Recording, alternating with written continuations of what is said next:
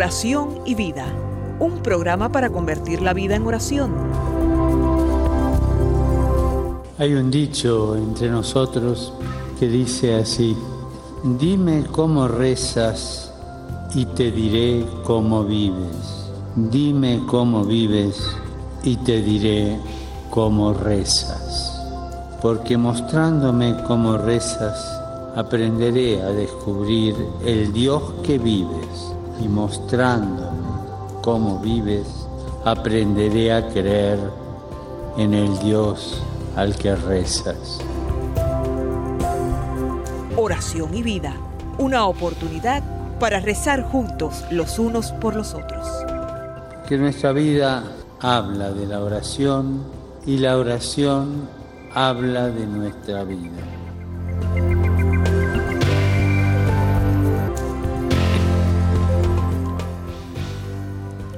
Ven Espíritu Santo, llena los corazones de tus fieles y enciende en ellos el fuego de tu amor. Envía Señor tu Espíritu Creador y renueva la faz de la tierra. Oh Dios, que has iluminado los corazones de tus hijos con la luz del Espíritu Santo, haznos dóciles a sus inspiraciones para gustar siempre el bien y gozar de su consuelo. Te lo pedimos por Jesucristo nuestro Señor. Amén.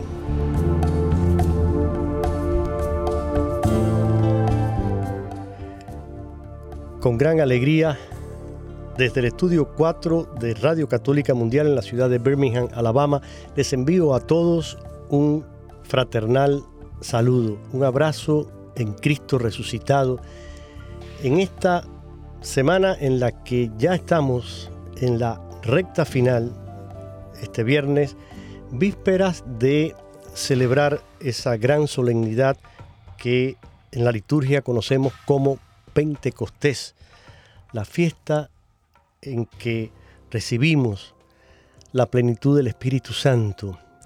Y de esto vamos a comentar un poquito en la segunda parte del programa, además de una canción que he traído dedicada a el Espíritu Santo.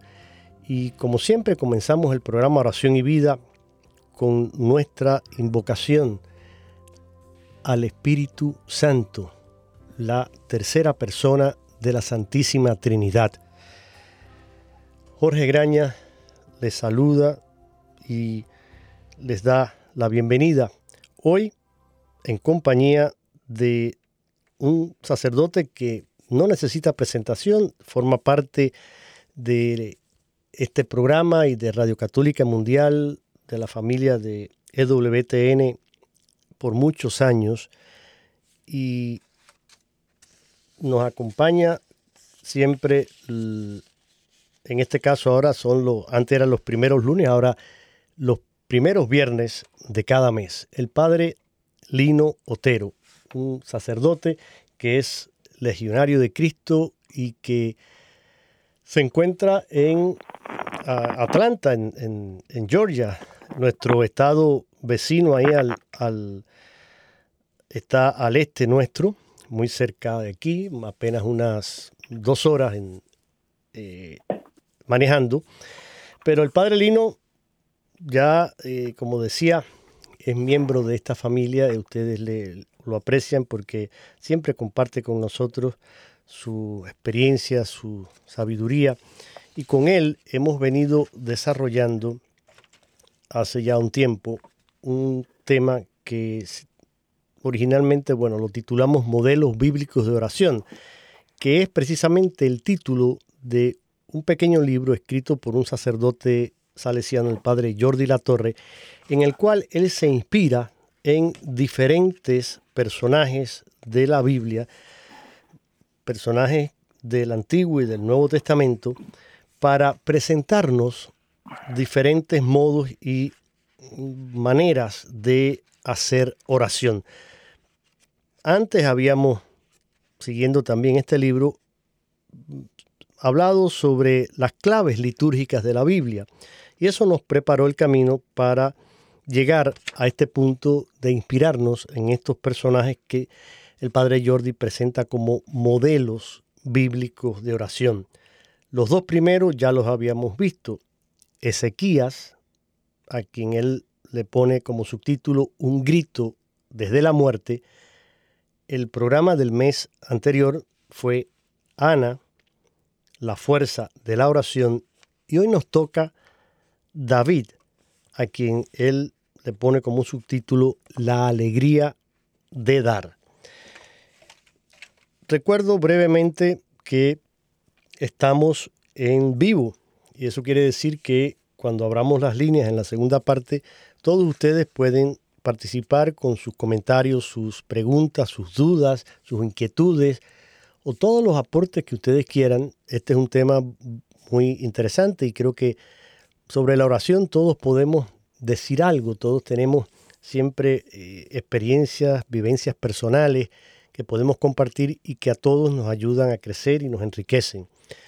Los dos números los voy a dar rapidito aunque después los repita. En Estados Unidos y Puerto Rico de forma gratuita pueden llamar al 1-866-398-6377, un número que ustedes conocen porque es el mismo que se utiliza en todos nuestros programas en vivo. Y luego eh, el número que no es gratuito, un número internacional, pero al que le damos preferencia si llaman porque sabemos que es una llamada que están ustedes pagando y les damos la preferencia, marcan el 1-205-271-2976. Dicho esto, bueno, déjenme recordarles también que pueden escribirnos a nuestro correo electrónico oración y vida. Oración y vida, el título del programa, todo en minúscula y sin espacio oración y vida arroba ewtn.com. Padre Lino, gracias por esperar ahí pacientemente y, bienvenido como siempre una vez más aquí al programa. Muchas gracias Jorge y a todos los que nos están escuchando por Radio Católica Mundial. Efectivamente, es una gran alegría estar con todos ustedes y ahora eh, tocando este tema del rey David, Así es, con el subtítulo La alegría de dar. Eh, yo creo que va a ser un tema muy fructífero para todos nosotros porque ya mismo el mismo tema de la alegría de dar, por lo menos a mí me trae a colación el tema de la magnanimidad. da Un corazón magnánimo es un corazón generoso, es un corazón que da con alegría y por lo tanto aquí tenemos mucho que aprender del rey David. Así es, padre, y lo vamos a ir descubriendo a lo largo del programa. Eh, voy a, a, leer textual eh, este cántico con el que el padre Jordi encabeza eh, el tema y ya luego usted me gustaría, y esta es mi primera pregunta, que presentara, claro, a, grandes rasgos, eh, la figura de este rey que todos conocemos, sabemos de algunas de sus anécdotas y yo diría que es uno de los personajes claves del de, Antiguo Testamento. Y por supuesto eh, muchos de los salmos que rezamos en, la liturgia de las horas y en, la liturgia en la, iglesia, pues son atribuidos al rey David. Entonces es una figura muy conocida, pero a veces no entramos en la profundidad y en los detalles de estos personajes bíblicos. Aquí eh, el padre mm, eh, Jordi comienza citando este cántico tomado del el primer libro de Crónicas, en el capítulo 29, versículos del 10 al 13, y dice así, Bendito eres Señor, Dios de nuestro Padre Israel, por los siglos de los siglos. Tuyos son, Señor, la grandeza y el poder, la gloria, el esplendor y la majestad, porque tuyo es cuanto hay en el cielo y la tierra. Tú eres Rey y soberano de todo. De ti viene la riqueza y la gloria. Tú eres Señor del universo, en tu mano está el poder y la fuerza. Tú engrandeces y confortas a todos. Por eso, Dios nuestro, nosotros te damos gracias, alabando tu nombre glorioso. Y ahí termina esta cita del cántico. Entonces, Padre, eh, a partir de ahí, un poquito eh, en esta escuela bíblica de, oración que nos va presentando eh, el padre Jordi, nos topamos con esta figura grande del rey David. ¿Quién fue el rey David? Muy, muy buena pregunta. y yo creo que ah, acierta muy bien el padre Jordi en, eh, en, ponernos la figura de David como un ejemplo de esta magnanimidad, de este ejemplo de alegría de dar. Si nosotros nos remontamos, y claro, muchos de los que nos escuchan eh, saben un poquito de la historia del rey David, pero para aquellos que les gustaría repasarla, nos encontramos primero que nada con el rey Saúl, que ha sido un fiasco. El pueblo había pedido a Dios un, eh, un rey y finalmente eh, eh, el eh, Samuel, el profeta Samuel, a través Dios le dice, bueno, escoge este muchacho para que sea el rey y este este primer rey de, de, Israel se muestra un una persona que es ambiciosa, desconfiada de Dios y dado a la ira y, además de eso, tramposo, ¿no? Eh, es, es un defrauda las expectativas, ¿verdad? Que tiene, que tiene el pueblo, pero eh, Dios le dice al, a Samuel que le va a indicar un nuevo rey. Va con la, la casa de Jesse a Belén y tiene todos estos muchachos y van pasando todos los muchachos y ninguno de ellos eran altos, ¿verdad? Eran eh, muy apuestos. Y bueno, dice, no te queda ningún otro muchacho. Bueno, el más pequeño que está cuidando el rebaño, pues llámalo. Y aquí está, la figura de un joven, eh, según las palabras de la Biblia, un joven de muy buen parecer. Este, rubio, eh, según lo que nos dice la Biblia, de buen parecer, y eh, este es el que eh, Samuel eh, va a ungir. Y luego viene la escena de el eterno, en ese sentido, enemigo del pueblo de Israel en aquellos tiempos, los filisteos, y se presentan en batalla y con un gran campeón que nos acordaremos que es Goliat. Y nadie le tiene, todo el mundo le tiene miedo y sale este joven eh, con una gran seguridad a enfrentarse con, el, con, con, Goliat. Pero ya aquí yo quiero que vayamos eh, captando un poquito lo que es este joven, porque en el enfrentamiento con Goliat se manifiesta su magnanimidad, su espíritu, su confianza en Dios, ¿verdad? Él eh, sabe que no va a enfrentar a Goliat con las armaduras, ni con la coraza, ni con eh, él tiene confianza que Dios, eh, siendo todavía muy joven, le, había dado la fuerza para poder vencer a un oso, a un león, tiene la destreza de la onda, y, pero por encima de todo pone su confianza en Dios. ¿no? Él, él no es nadie para poder vencer a Goliat, todo lo pone en las manos de Dios. Y efectivamente, pues recordaremos que eh, triunfa sobre Goliat. Y luego vienen las envidias porque la gente quiere más a David que a Goliat, pero tiene David un respeto por el oficio del rey, de que el rey ha sido consagrado por Dios, que aun cuando Saúl anda buscando matar a David, David jamás eh, trata de desquitarse ni de tocar al rey, teniéndole un gran respeto por lo que era sagrado el rey.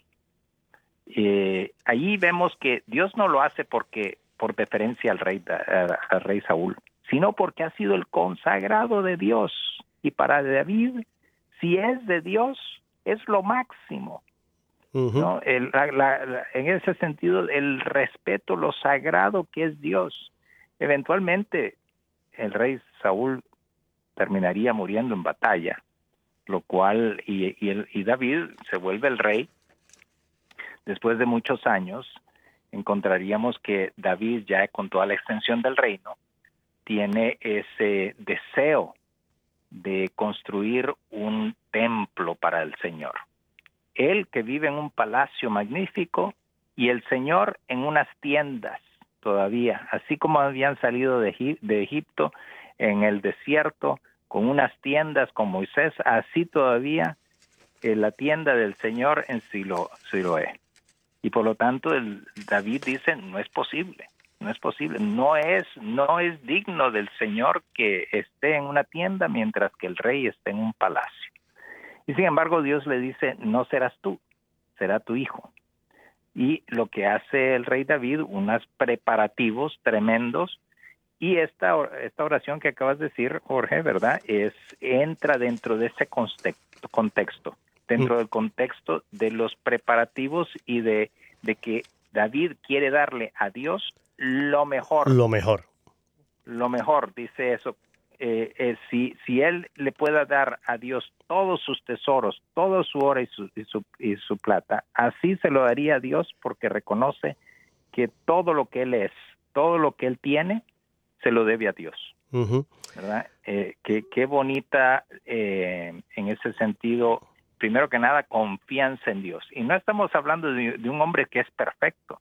Sí. Eh, habría que, bueno, hablar ah, de, exacto, los pecados de David. De eso vamos a hablar. Y su arrepentimiento. exacto. todo eso, pero es alguien que, que, que trata de poner toda su confianza en Dios y que le quiere dar a Dios todo lo que tiene. De eso vamos a hablar, padre, porque mire, eh, cuando yo leía eh, esto del que este texto de eh, padre Jordi, inspirado en la figura del rey David, me daba cuenta cuánto podemos nosotros identificarnos con la persona de David, con alguien como David, que por un lado tiene muchas virtudes, pero por otro también es capaz de eh, flaquear y de dejarse arrastrar por, la tentación, por la fragilidad, por el pecado.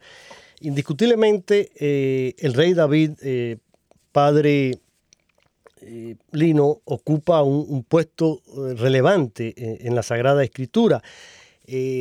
a, su vida como tal se le dedican, creo que, más páginas que a ningún otro personaje en el Antiguo Testamento. Los libros de Samuel, primero y, perdón, de, Samuel y el, libro primero de los reyes describen con gran realismo eh, lo que es la vida del rey David, aunque no lo hacen a veces en, un orden así como tal, pero toda su historia, sus avatares, todo lo que tiene que ver con la figura de este gran rey de Israel aparece ahí. Y usted lo decía, es ungido rey por el profeta Samuel porque el Señor lo elige a pesar de ser el más insignificante de sus hermanos.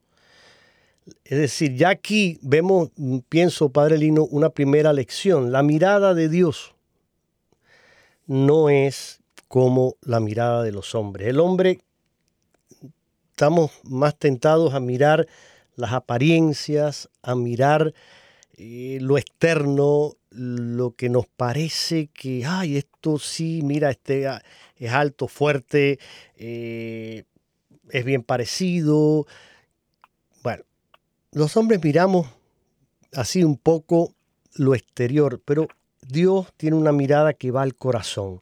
La unción, fíjese, eh, el hecho de que Samuel le ungiera no es lo que le da eh, como tal la, el, hacerlo rey, porque no es eh, ahí mismo que se convierte en rey, sino que antes de ser aclamado y ungido rey de Judá por el pueblo, eh, pasa un tiempo y se dice que David reconoció que el Señor le había confirmado como rey sobre Israel y que se había, y había engrandecido su reino por razón de su pueblo Israel. Tras esa eh, lucha encarnizada ¿no? que se da con el hijo de Saúl.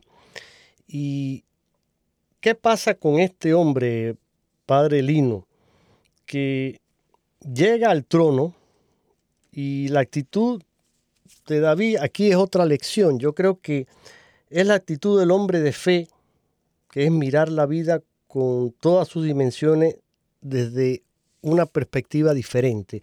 David se da cuenta que es la, lo que Dios nos da, que todo viene como un regalo y por eso lo que usted nos decía, que, que tiene como raíz este, este cántico que yo leí al principio, y es precisamente que Él lo ofrece todo para construir ese templo a Dios. Y creo que por ahí vamos aprendiendo muchas cosas. Así es, y yo creo que también ese, esa, esa generosidad de David, ese espíritu de magnanimidad, eh, tiene que ver también con su caída. Sí. Voy a ser un poquito atrevido aquí, quizás, a tratar de unir las dos cosas. Porque, ¿qué pasa? ¿no? Eh, durante la primera parte de su vida, David eh, trata de huir de Saúl. Saúl le tiene envidia, eh, sabe que es muy popular y por lo tanto tiene envidia de que David le vaya a quitar su reinado y por lo tanto anda en búsqueda de, de él y David anda huyendo del rey Saúl. Eh, se le juntan otras personas, algunas de ellas buenas, otras no tan buenas, y tiene su grupo de personas que lo apoyan. Eventualmente eh, el rey David llega a, bueno, David llega a ser rey y finalmente llega incluso a incorporar al reino las tribus del norte y, y alcanza el reinado su mayor extensión. Eh, por lo tanto, tenemos a un rey que se vuelve rico, que ya no tiene que andar huyendo, y aquí es donde empieza el problema. ¿verdad? Ignacio nos dice el amor a las riquezas, ¿verdad? Es el primer paso que el enemigo planta en nuestros corazones para derribarnos. ¿no? Y entonces eh, David empieza a tener varias mujeres y empieza a tener un palacio. Y entonces ahí eh, tenemos eh, dos hechos que son muy significativos en el rey David. uno de ellos lo nos, nos, recordaremos que es el pecado de, de, de aquella del adulterio. El adulterio, correcto. Con, el, con la esposa de, de Usías. ¿No? Y entonces eh, comete adulterio, se, deja llevar por la lujuria y además de eso, eh, como no puede conseguir eh, engañar al, al esposo de, de la mujer, eh, trayéndolo para que se acueste con ella, pues entonces manda un mensaje para que lo pongan en el peor de la batalla y muera. O sea, homicida también. Exacto, exacto.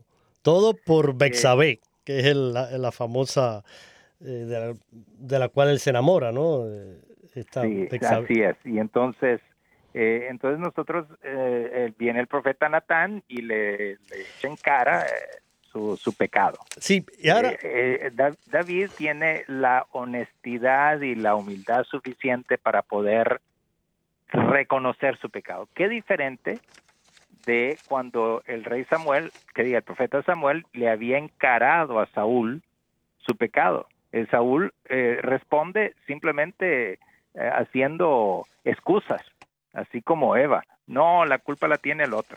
No, eso es que es que esto, es que el otro, no, David no es así. David reconoce, se humilla y reconoce que ante Dios él no puede eh, tener ninguna defensa, que él es culpable. Tenemos mm. Salmo 51, hermoso eh, himno y, oración de arrepentimiento del rey David. Del rey David, el miserere, sí. Sí, luego tenemos otro evento ya eh, que es su hijo Absalón. Este es uno de sus hijos que se le revela y entonces toma el rey eh, las tribus del norte y eh, David tiene que huir ante su propio hijo que le está queriendo hacer un golpe de estado. Y sin embargo, David no tiene las agallas para enfrentarse no quiere, o sea, no quiere, ama a su hijo, aun cuando el hijo, aun cuando el hijo le está traicionando. no puede enfrentarse en batalla contra su hijo y al final pues este eh, eh, Absalón muere mm, sí. en batalla bueno y, y, y, David lo, lo llora mucho. Eh, pero bueno eso un otro sufrimiento del rey David nos ahora primero de infidelidad. Segundo de quizás negligencia como padre. También. Verdad sí que, sí. que el propio hijo se le haya revelado el dolor de un padre que siente que el hijo eh, se, le, ha revelado de esa naturaleza. Y luego otro de ambición. Tenemos, el, eh, eh, vamos a decir, otro pecado que es el querer hacer un censo. Claro, un censo para ver cuánta, cuánto impuesto voy a poder recoger. Y, y de nuevo, ahí el Señor le llama la atención y él reconoce, reconoce su pecado. Entonces, a través de ya como rey, eh, el rey David, aun cuando peca, tiene la humildad suficiente para reconocer su pecado, para reconocer que sin Dios Él es nada, que Él es puro nada y pecado. Ah. Así se reconoce en el Salmo 51. Ujú.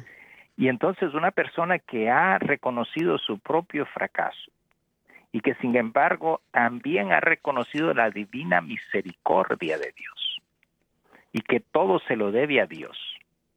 Nos encontramos ya aquí al final de su vida, en que él, si desde el principio él valoraba a Dios como la fuente de todos sus beneficios, cuanto más ahora que él que ha fallado a Dios tanto, se lo debe todo a Dios y está dispuesto a darle todo a Dios. Por lo tanto, ese templo que él le quiere construir a Dios es un homenaje también por lo que Dios ha hecho en su vida, siendo él un gran pecador y la misericordia de Dios que le ha envuelto.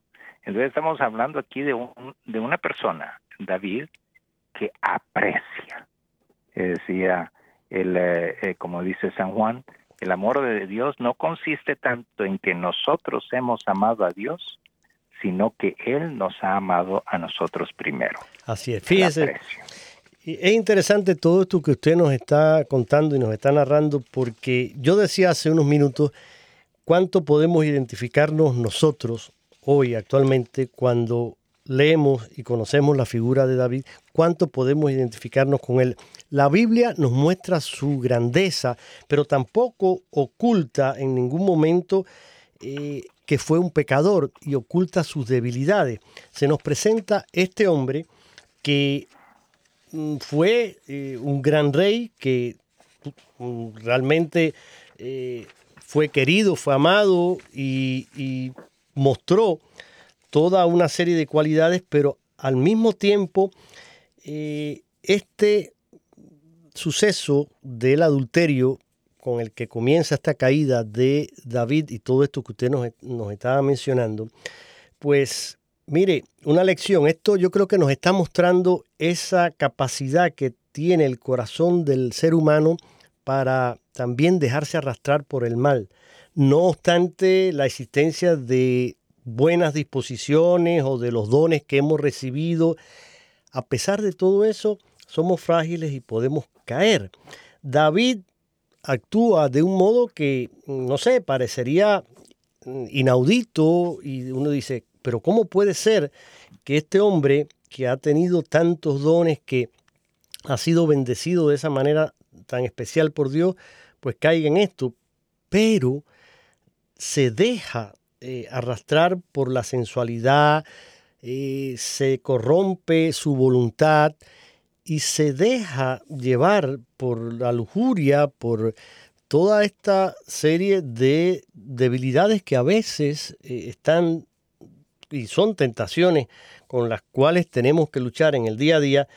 Y esto es una lección que debemos aprender. Miren, cuando se baja la guardia, cuando se descuida esa lucha por la virtud y por buscar el bien, la voluntad se puede torcer y se puede nublar la inteligencia y podemos eh, dejarnos arrastrar por el pecado, por la maldad.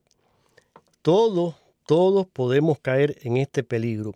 San José María Escribá de Balaguer tenía una frase que yo mm, buscando y mirando esto la, la, pato con, con este episodio.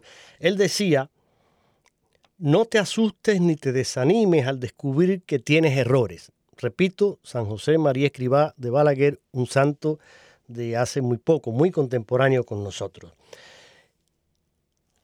Dice él, no te asustes, no te desanimes al descubrir que tienes errores. ¿Y qué errores? Al contrario, lucha para arrancarlos. Y mientras luches, convéncete de que es bueno que sientas todas esas debilidades, porque si no, serías un soberbio. Y la soberbia aparta de Dios. Es decir, aquí yo creo que es la lo que salva a David, que usted nos lo decía ahora, esa humildad con que reconoce su pecado y sabe volver a Dios. Eso que aparece en ese salmo que usted nos decía, Salmo 50 o 51, depende de la numeración en la Biblia que usted tenga, pero que es ese salmo que siempre rezamos durante el tiempo de, cuaresma y que todos conocemos, ¿no? Bueno, eh, qué bonito también eh, esa, ¿cómo decir? Esa parábola. Yo diría que es como la primera parábola, que una parábola que aparece ya en el, en el, en el Antiguo Testamento, esa que utiliza el profeta Natán para hacerle descubrir a, a David su pecado.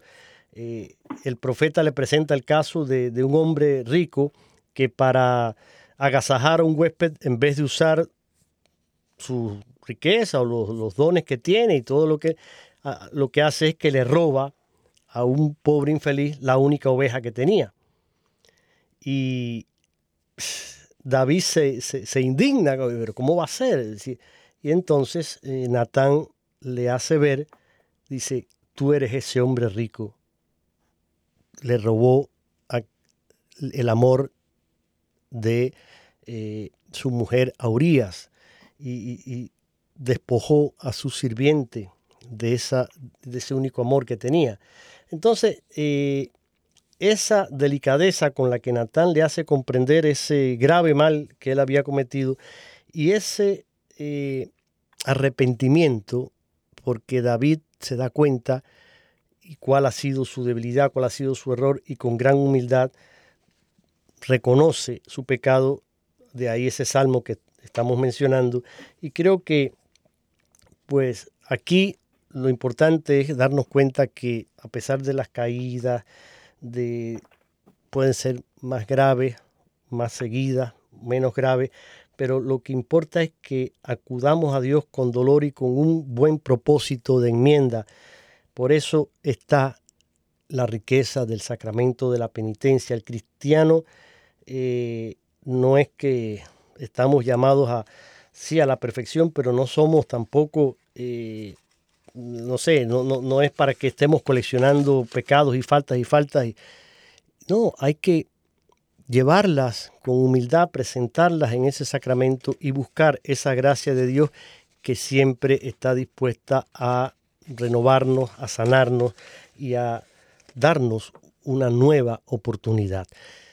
Y hablando de oportunidades, Padre, yo le voy a invitar ahora porque hemos avanzado bastante en el programa y yo le decía que, y lo mencionamos al principio, estamos ya a las puertas de celebrar este próximo domingo la solemnidad de Pentecostés. Y he traído aquí una canción que se las quiero dedicar y teniendo en cuenta esta fiesta de Pentecostés y está tomada de un disco titulado El tiempo del espíritu que se grabó ahí en la ciudad de, Miami, en la Florida, bajo la dirección del padre Juan Sosa, que usted me decía había sido un profesor suyo. Pues de este CD, El tiempo del espíritu, vamos a escuchar el corte número 3, que es una canción en ritmo de bolero y de son escrita por Rogelio Celada y Orlando Rodríguez. Al regreso, abrimos nuestras líneas y seguimos aquí conversando en su programa Oración y Vida con el Padre Lino y este servidor Jorge Graña. Vamos con la canción.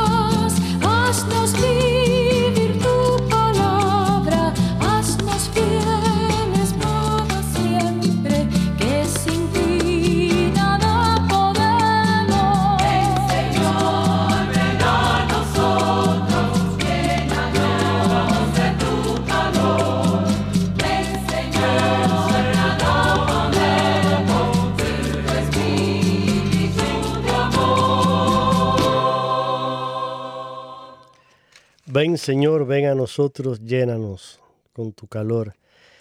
Hermosa esta canción, un ritmo pues muy, muy cubano y por eso aprovecho también para enviar un saludo a todos nuestros radioescuchas allí en mi querida isla de Cuba.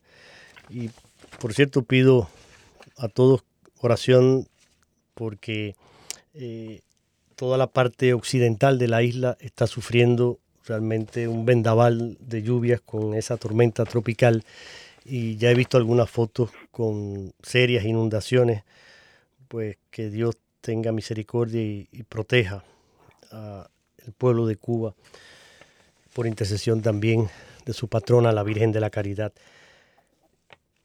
Estamos mm, con el padre Lino Otero y este servidor Jorge Graña hoy presentando la figura de David como modelo también de oración y siguiendo este libro del padre Jordi en el cual eh, él lo presenta como la alegría de dar. Y ahora el padre también nos va a comentar un poquito sobre esto y lo que nos dice el padre Jordi en su libro.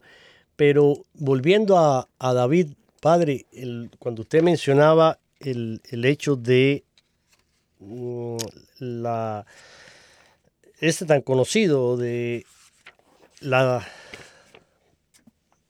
el encuentro que tiene él con este filisteo eh, cuando derrota a Goliat. Y fíjese, David tenía y se enfrenta a, a Goliat en esta pelea. Y en lo primero que todos piensan es precisamente en proporcionarle la mejor armadura. Revistieron al joven David con todo un atuendo bélico. Sin embargo, este sencillo pastor se siente incómodo con aquel peso de esa armadura y todas aquellas cosas que le habían puesto encima. ¿Y qué hace? Pues sencillamente se la quita, la deja a un lado y confía en el poder que le viene de lo alto. Y le dice a Goliat, tú vienes contra mí con espada, lanza y jabalina, mas yo voy contra ti en el nombre del Señor de los ejércitos. Y sucede algo que parecía imposible, pero este sencillo pastor, con una piedra y una onda, logra derrotar a este filisteo, que era un gigante, y David se llena de gloria porque sencillamente confía en el poder de Dios. Y muchas veces, Padre Lino, el mundo yo creo que también nos empuja y nos trata de meter en la cabeza que tenemos que confiar en nuestras propias armaduras. Es decir, nuestro talento, nuestro poder físico, económico, intelectual, etcétera, nuestros títulos, todo lo que tenemos. Y esa es una gran tentación. Por otro lado, recordemos ese pasaje en el que Jesús envía a evangelizar a los discípulos y dice en el Evangelio que les ordenó que no llevaran nada para el camino, sino solamente un bastón. No debían llevar bolsa, ni pan, ni dinero. Podían ponerse sandalias, pero no llevar ropa de repuesto. Busquen el Evangelio de Lucas, capítulo 8.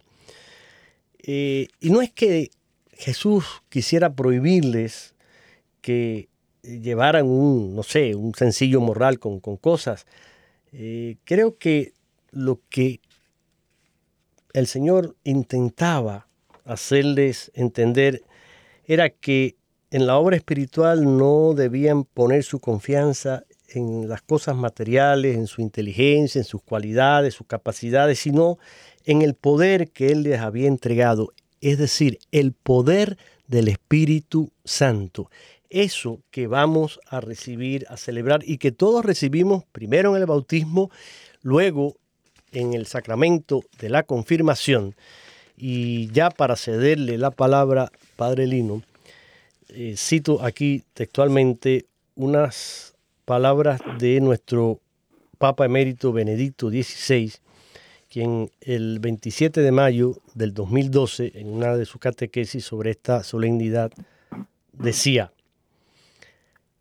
esta solemnidad de Pentecostés nos hace recordar y revivir la efusión del Espíritu Santo sobre los apóstoles y los demás discípulos, reunidos en oración con la Virgen María en el cenáculo. Jesús, después de resucitar y subir al cielo, envía a la iglesia su Espíritu para que cada cristiano pueda participar en su misma vida divina y se convierta en su testigo en el mundo. El Espíritu Santo, irrumpiendo en la historia, derrota su aridez, abre los corazones a la esperanza, estimula y favorece en nosotros la maduración interior en la relación con Dios y con el prójimo. Creo que Benedicto resume de una manera excepcional la esencia de lo que vamos a celebrar este domingo. Así que abramos el corazón con humildad para recibir con agradecimiento esa llegada del Espíritu Santo que se derrame en la vida y en los corazones de cada uno de nosotros, Padre. Y, me parece muy, muy bien que hayas entrelazado esta actitud del rey de, David, todavía no rey, eh, con eh, el Espíritu Santo. Claro. Y lo que hace el Espíritu Santo en nuestras vidas, ¿no? Eh, especialmente el Espíritu Santo como el que viene a reforzar la gracia que hemos recibido ya en el bautismo, donde Él ha estado presente, pero que en la confirmación nos volvemos soldados de Cristo, testigos de Cristo. Exacto. Aquí tenemos a David que se reviste no de unas vestiduras, como tú decías, no de una armadura humana, sino que del poder de Dios. Y, y, eso le da a él un sentido de, de hasta cierto punto de seguridad, pero su seguridad no está en sí mismo, en su destreza, su seguridad está en Dios. Y así a nosotros, en cuanto tenemos que enfrentar un mundo que a veces se presenta hostil, eh, con todo tipo de confianza, con seguridad, con ánimo, eh, sabiendo que el Señor es el que está con nosotros. Y si Él está con nosotros, ¿quién contra nosotros? Por lo tanto, eh, nos hace vivir con mayor alegría, con mayor seguridad y ánimo en medio de las vicisitudes en que vivimos todos los días. Así, es. Y algo muy bonito que dice aquí el, el padre mm, Jordi en su libro, eh, dice aquí, si todo pertenece soberanamente a Dios y todo proviene de Él, que lo distribuye magnánimamente, el hombre no puede ofrecer nada a Dios que no le pertenezca ya de antemano. Lo único original que puede presentar el hombre es el reconocimiento de esa soberanía divina y la consiguiente acción de gracias. Y esta frase que dice a continuación me gusta mucho. Dice, la alabanza y el agradecimiento van estrechamente unidos. Pues si el hombre conoce la valía de Dios, es porque éste se, se la ha manifestado. La alabanza es el auténtico sacrificio del hombre. Nosotros te damos gracia, dice el, autor del himno, y alabamos tu nombre glorioso. Qué bonito esto, mm, yo creo que vale la pena que lo meditemos porque es ciertamente una gran verdad. La alabanza y el agradecimiento van estrechamente unidos. Alabamos a Dios, reconocemos su grandeza, reconocemos su amor, su misericordia con nosotros y lo agradecemos. Y miren, en Pentecostés celebramos esa fiesta del Espíritu Santo, se derraman los dones, pero más que los dones, mm, Padre Lino, démonos cuenta de algo que a veces mm, lo perdemos de vista. No es solamente que se nos dan estos dones, sino que Dios se nos ha entregado Él mismo a nosotros. Y eso es lo más grande que podemos recibir. Así como Jesús se dona, se entrega en cada Eucaristía y ahí está pues su cuerpo, su sangre, su alma, su divinidad y es el alimento que podemos recibir para fortalecernos en nuestra vida espiritual y en nuestro camino de crecimiento en, en la fe, en la virtud. Así como tenemos ese alimento, también entonces se nos da ese don de y, el Espíritu Santo. Yo creo que aquí aquí es donde tenemos ese sentido de gratitud de, y, de reconocimiento de, la grandeza de Dios, de David, porque ¿quién era él? Él es muy consciente que él es de una familia de, de, de, pastores. En el pueblo de Israel, tradicionalmente, pues el pastor es una persona pobre, no, no es que fuera una persona de grandes riquezas, ¿no? Eh, es de, de, una familia de, de Jesse, de una familia de pastores, además de eso, es el más, el último de sus hermanos. O sea que si alguno de ellos hubiera sido escogido, hubiera sido alguno de los otros menos él. Eh, es el que tenían ahí cuidando las ovejas mientras todos estaban con la fiesta con reconociendo a la venida de, Samuel, o sea, el último de todos sus hermanos, y sin embargo, de allá del último de los hermanos, de siendo pastor, don nadie, Dios lo levantó a ser el jefe, el caudillo de Israel. Eso eh, David lo tiene marcado en su corazón y ese reconocimiento que lo lleva consigo de todas partes. Por eso es que Dios, él, tiene un gran sentido de no solamente gratitud, de reconocimiento de la grandeza de Dios y de querer darle a Dios todo lo que todo lo que él puede. Así es. Y ya estamos casi llegando al final del programa y quiero volver a este cántico de David que decíamos al principio, con el que comienza y abre el padre Jordi su, su tema para este día. Y este cántico dice así, bendito eres Señor, Dios de nuestro Padre Israel, por los siglos de los siglos. Tuyos son, Señor, la grandeza y el poder, la gloria, el esplendor, la majestad, porque tuyo es cuanto hay en el cielo y la tierra, tú eres Rey y soberano de todo.